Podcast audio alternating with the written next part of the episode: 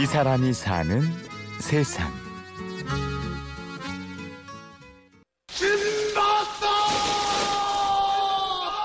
깊은 산속으로 들어가 산삼을 캐는 사람. 신만이 하면 긴 머리에 하얀 한복을 입고 수염을 덥수룩하게 기른 모습이 떠오르죠. 신받았다 하고 외치지 않습니다, 저는. 왜 그러냐면, 무전기를 갖고 간단 말이죠. 그래서 삶을 보면 조용하게 여기 산삼이 있습니다. 이렇게 일로 오세요. 이렇게 이야기를 하죠. 학교 선생님처럼 보이는 깔끔한 용모의 마른 체구. 올해 나이 47, 경력 9년차 신만이 송무학 씨입니다. 사람들이 산에 간다면은 좋은 등산하실 것 같은데, 우리 아. 신마이들의 근무하는 장화. 음, 뭐, 한번 올라가 봅시다. 네. 평범한 등산길을 상상하시면 곤란합니다. 신만이는 관목이 우거진 숲속을 향해 곧바로 돌진합니다.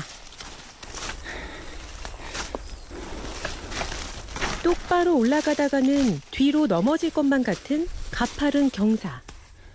돌뿌리와 긴 풀로 뒤덮인 험한 바닥. 함께 걷는 제작진은 산행 3분 만에 숨을 헐떡입니다.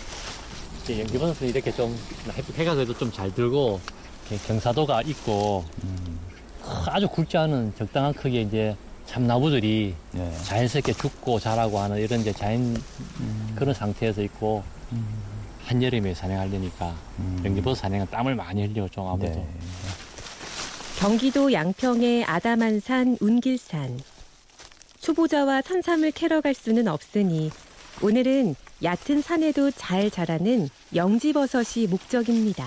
고생하다가 난 약초를 생각했던 장소에서 약초가 있으면 굉장히 반갑죠. 이렇게 이제 와 크다. 네, 죽어가는 음. 이런데 참나무, 둥글 이런데 연기버섯 있어요. 예. 황금빛 노란색이 고운 영지버섯. 산삼에 도전하기 전 그가 처음 캔 것도 버섯이었습니다. 첫 번째로 집중적으로 배우고 했던 것이 상황 버섯이었어요. 산행이 있다 하면 무작정 따라갔죠. 뭐 알도 먹이고 선배 신만이 따라가기가 힘들고 숨도 차고 언젠가 이렇게 제가 그 어떤 모임에서 축구 대회가 있었어요. 아 예전 같으면 헉헉거리고 쓰러져야 되는데 경기를 다 뛰고 쉬는 시간에도 공 차고 놀고 있더라는 거 얘가. 그러니까 이게 나도 모르는 사이에 폐활량이 굉장히 커지고 몸이 변화돼 있었어요. 약초 산행을 시작하고 1년 후 송무학 씨는 본격적으로 산삼에 도전하기 시작했습니다. 산삼은 의외로 전국에 골고루 분포되어, 분포되어 있어요. 배수가 잘 되면서 시원하고 습도도 유지될 수 있고 햇볕도 살랑살랑 들어오고 사람이 잘 안 들어오는 조용하고 그런 곳 이런 곳에 오래 버티고 오래 살아날 수 있죠. 그런 곳은 새도 잘 깃들이잖아요. 음. 지금까지 캐낸 산삼만 수십 뿌리. 하지만 여전히 그에게 산삼은 신기한 생명체입니다. 다른 식물들은 봄에 가지가 한 개 늘어나고 두 개 늘어나고 잎이 점점 늘어나서 무성해지는 형태로 자라잖아요. 사람은 어떻습니까? 사람은 태어날 때부터 팔, 모든 장기 이런 것들이 그대로 다 갖춰서 나오잖아요. 산삼도 마찬가지입니다.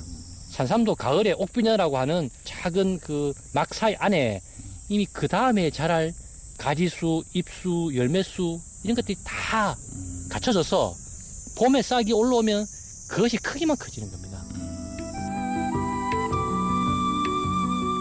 지난번 최근에 캔 산삼은 집사람이 돌아가신 장인들은 그러니까 돌아가신 아버님 꿈을 꿨어요.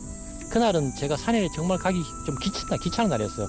겨우겨우 일어나서 산을 가는데 집사람이 이제 배웅하면서 어, 오늘 좋은 일이 있을 거야 이렇게 잠결에 이야기하면서 보내는 거예요. 아내달에 그날 괜찮은 삶을 봤어요. 초보 제작진을 배려해서 신만이의 오늘 산행은 일찍 접기로 합니다. 풀숲을 헤치며 내려오는 길. 다 내려왔다고 생각한 순간 뜻밖의 불청객이 나타났습니다. 그런 거 나올 때야. 벌, 벌, 벌. 뒤로 도망가세요, 벌. 예, 가만히 있어요, 가만히. 일단 저는 여름철에는 뱀이 제일 걱정이죠. 한 번은 이제 버섯을 따는데 나뭇잎을 제치고 버섯을 따려고 하는 순간 그 가려졌던 나뭇잎 바로 아래에 뱀이 또 알을 트고 있어요. 버섯과는 불과 한 10cm. 그건 이제 독사가 굉장히 위험하고요.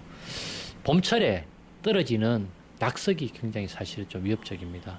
지난번에 그 안병 옆을 지나가다가 돌이 하나 떨어졌는데 제 무릎을 탁 쳤어요.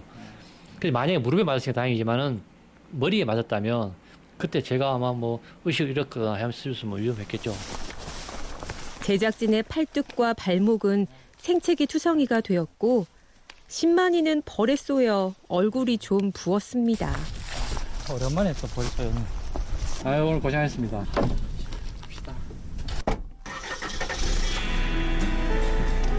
이 험한 신만이 생활을 그는 왜 시작하게 되었을까요?